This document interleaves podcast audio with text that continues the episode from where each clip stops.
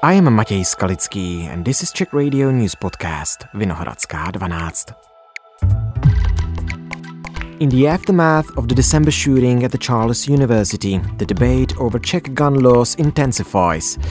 Does increased firepower automatically increase mass shooting risks? I will ask my guest today, John Donohue, a professor at Stanford Law School.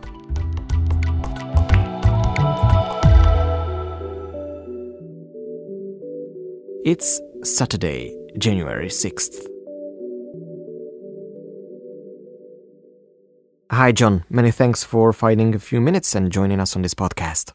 Uh, good to be with you. The recent shooting at Charles University in Prague, where 14 lives were lost, has stirred a debate in the Czech Republic about tightening firearm laws. The question on everyone's mind is whether such tragedies should prompt changes in the legislation or if we should look for causes elsewhere. So, what do you think? Well, I do think that the problem of mass shooting is certainly a significant one in the U.S. and has needed a holistic approach to try to deal with it you know, obviously it's a uh, an unusual event to occur, and of course the Czech Republic is a small country, so less frequent that this would happen in the Czech Republic than in a big country like the US. But I do think it's a concern because even in the case of the latest shooting in the Czech Republic, there were clearly indications that the shooter had seen other mass shootings from around the world.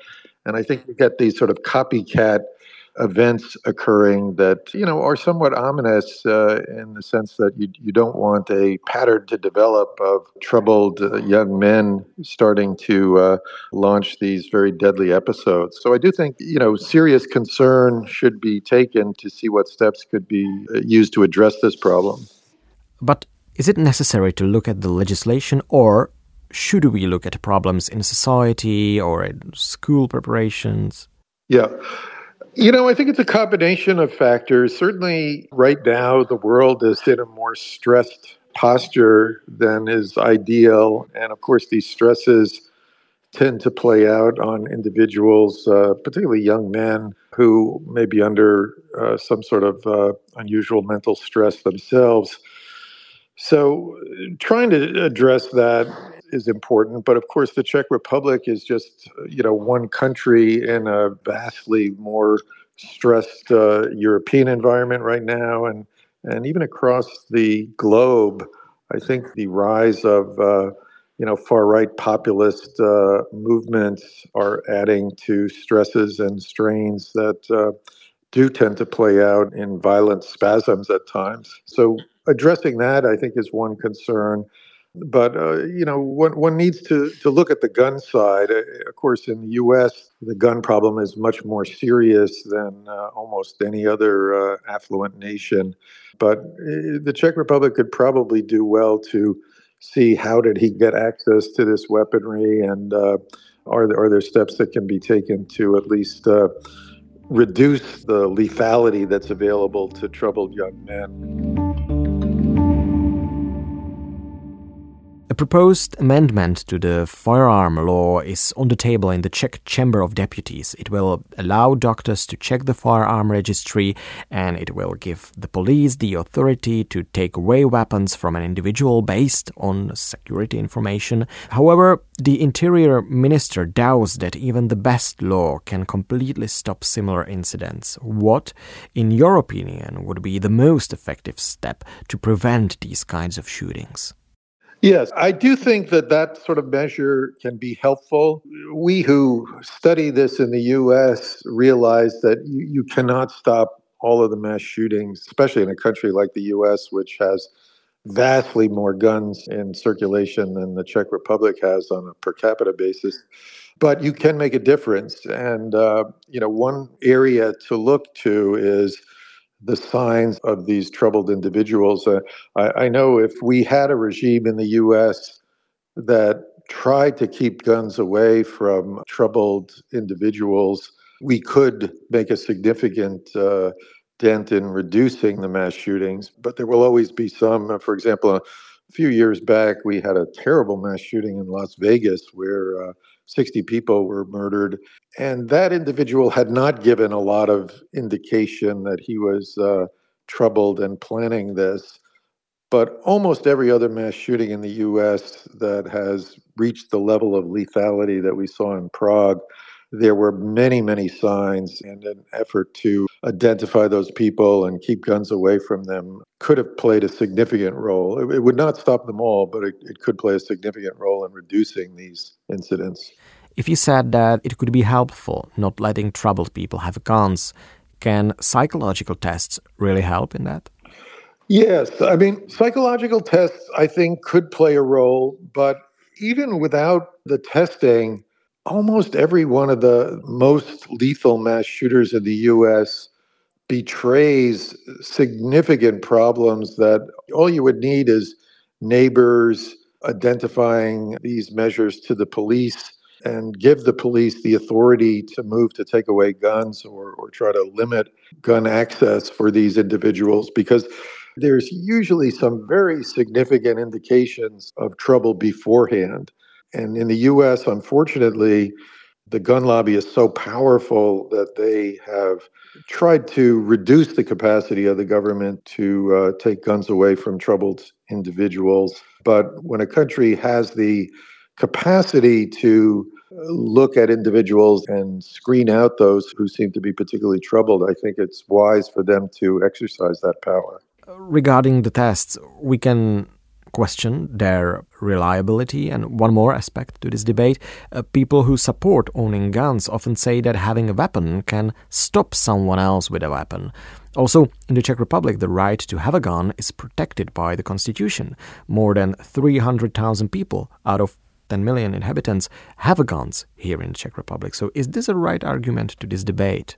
Yes, and uh, of course, in the United States, the Supreme Court has really tried to uh, strengthen enormously the ability of almost everyone to have guns. And of course, we are paying a price for that. So, a lot depends on what one's goals are for the country. You know, some of the people who advocate for gun rights in the U.S. think it's necessary for individuals to be able to attack the government if the, the government is tyrannical.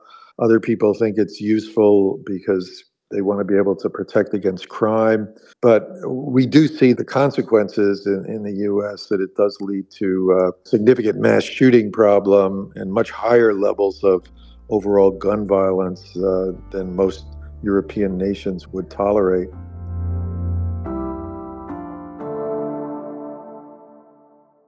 Looking at your experience and data from the US, is there a link between more guns in society and more tragic incidents? Yeah, for mass shootings, uh, no question that as the prevalence, uh, particularly of assault weapons and high capacity magazines, have uh, proliferated throughout the country, the lethal weaponry in the hands of, of troubled young men has grown. And with that, you see pretty substantial increase in mass shootings. So there is a tight link. We did have for 10 years a ban on both assault weapons and high capacity magazines, and there was a depression or decline in the number of mass shootings over that 10 year period. And when the law was allowed to lapse in 2004, then we saw the increase uh, start to rise pretty dramatically. How big is the gun control debate in the US right now? Well, it's a very unusual moment where more Americans than ever want significant gun control because of the mass shooting problem, primarily. But the Supreme Court uh, has moved very much in the direction of the gun industry after three appointments by President Trump. And they are actively trying to stop all gun control measures. So you do have quite a bit of tension in the United States where the people, by a very wide margin, want more gun control, and the Supreme Court is striking down gun control measures all across the country. Uh, do Americans think that the laws really make a big difference? There are more guns than people in the United States, loose in the hands of civilians. So it is a problem, but the evidence does show that certain measures can at least reduce the level of uh, lethal violence. but we're never going to get down to you know the level of uh, uh, lethal violence of let's say England or certainly Japan. But we can at least uh, you know maybe hope to get down to the level of uh, Finland or maybe even Switzerland. Could it be a different problem than only with the gun laws? Yeah. So there are two things to remember. The certainly social factors play a big role. So the more stable the country is and the less urban it is, usually you're going to have lower levels of gun violence. And so in some of the rural areas of the US, even though there are a lot of guns, the level of gun violence is not very high.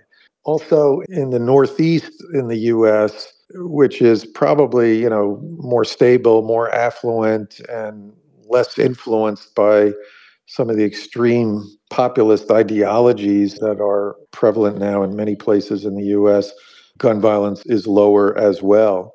So you're absolutely right that cultural factors do play a role. The more stable the society is, the better.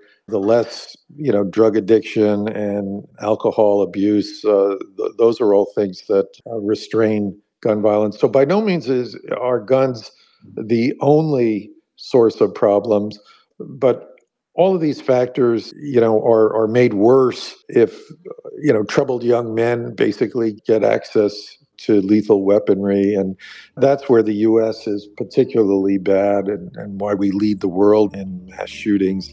And also, if you just look at uh, you know the overall homicide rates for the U.S., we don't look like other affluent nations. John, you closely monitor gun laws debates in the US. Have there been cases around the world where making gun laws stricter after mass shooting incidents led to fewer similar incidents? Yes. So the country where you saw truly horrific mass shooting that led to very strict uh, change in laws was Australia. Uh, 1996, they had uh, a mass shooting where something like 35 or 36 people were killed. And 12 days later, the Australian government uh, implemented very stringent uh, gun restrictions and, in fact, bought back a lot of the weapons that, uh, for a while at least, had been banned in the United States. And the consequences were terrific. It was controversial at the time when the Australian Prime Minister called for this gun control measure, but the effect and the benefits of the measures were so great that overwhelmingly Australians are very grateful for eliminating, you know, the assault type rifles that uh, led to the mass shooting.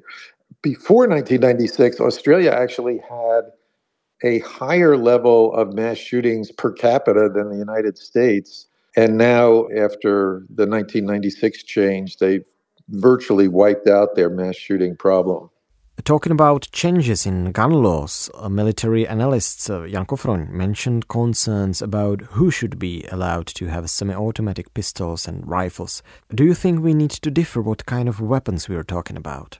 Yeah, so there's been interesting work on this in the United States where some researchers looked very closely at the the types of weapons that are most lethal, you know, for shootings on the streets and it definitely seems to be the case that if you lower the power of the gun, whether it's a handgun or a long gun, the number of criminal deaths will go down.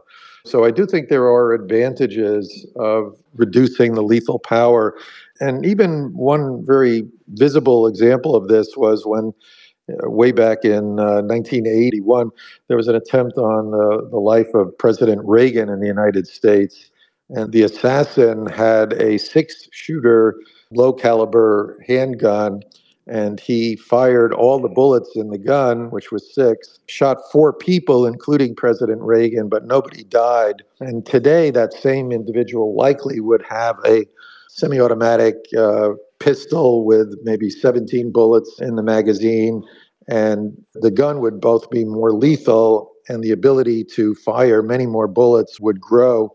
So I suspect that same assassination attempt were to occur today would have killed Reagan and would have led to many other deaths as well. So I, I think it underscores the fact that there are things that can be done, especially if you're trying to reduce the body count in these big mass shooting incidents.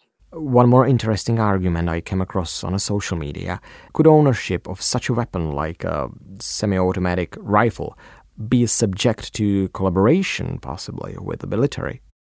Yeah, and so for the United States, this would not be a useful measure. I mean, the, the U.S. military is, is so powerful that to have Americans running around with guns would only reduce the capacity of the nation to fight. But, you know, countries like Switzerland, where they do have a very well regulated militia system, there it does play a different role, I think. But of course, the restrictions on guns in Switzerland are very, very stringent compared to what exists in the United States.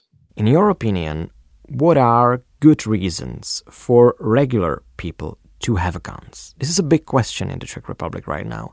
How is this dealt with in the US?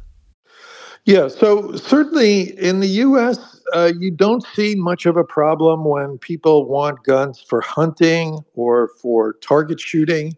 Those people usually have a reason for having the gun, know how to use it so that they don't tend to harm people inadvertently. They tend to hang on to their weapons so they're not stolen as much. The real problem in the US comes when people say they want guns to protect themselves or their families. First of all, a lot of very troubled individuals, you know, are, are interested in getting guns. So, so that's the first problem. And then um, in the US, if these people who want to protect their families start carrying around their guns. They're they're stolen at very high rates. We have 400,000 guns stolen each year in the United States, and of course that's arming the criminals. So the area where I would be most worried and it would be most um, concerned is having guns for so-called self-protection. It doesn't always work out all that well and that becomes a problem. You know, if you do have very stringent psychological controls and maybe take guns away from people who start abusing them, I think that system can work. But certainly, if you're like in the US and, and anyone is allowed to get a gun and it's hard to take them away, you're going to end up with a, a lot more incidents of gun violence than is ideal. On the other hand, could the toughest gun law in the world prevent attacks by individuals who systematically prepare for them?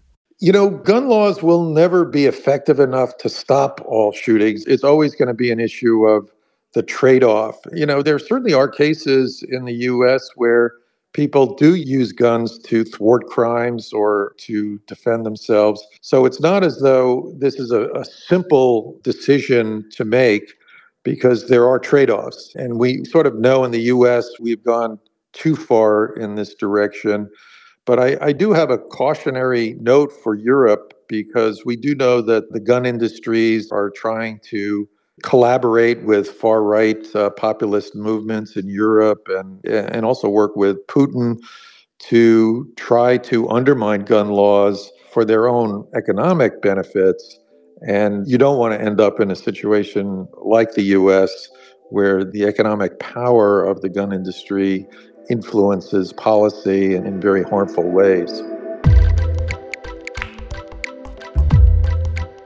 John, I really appreciate all your answers. Many thanks for your time. Yeah, very good to talk to you. And that's all for today. I spoke to John Donohue from Stanford Law School. Thank you for listening.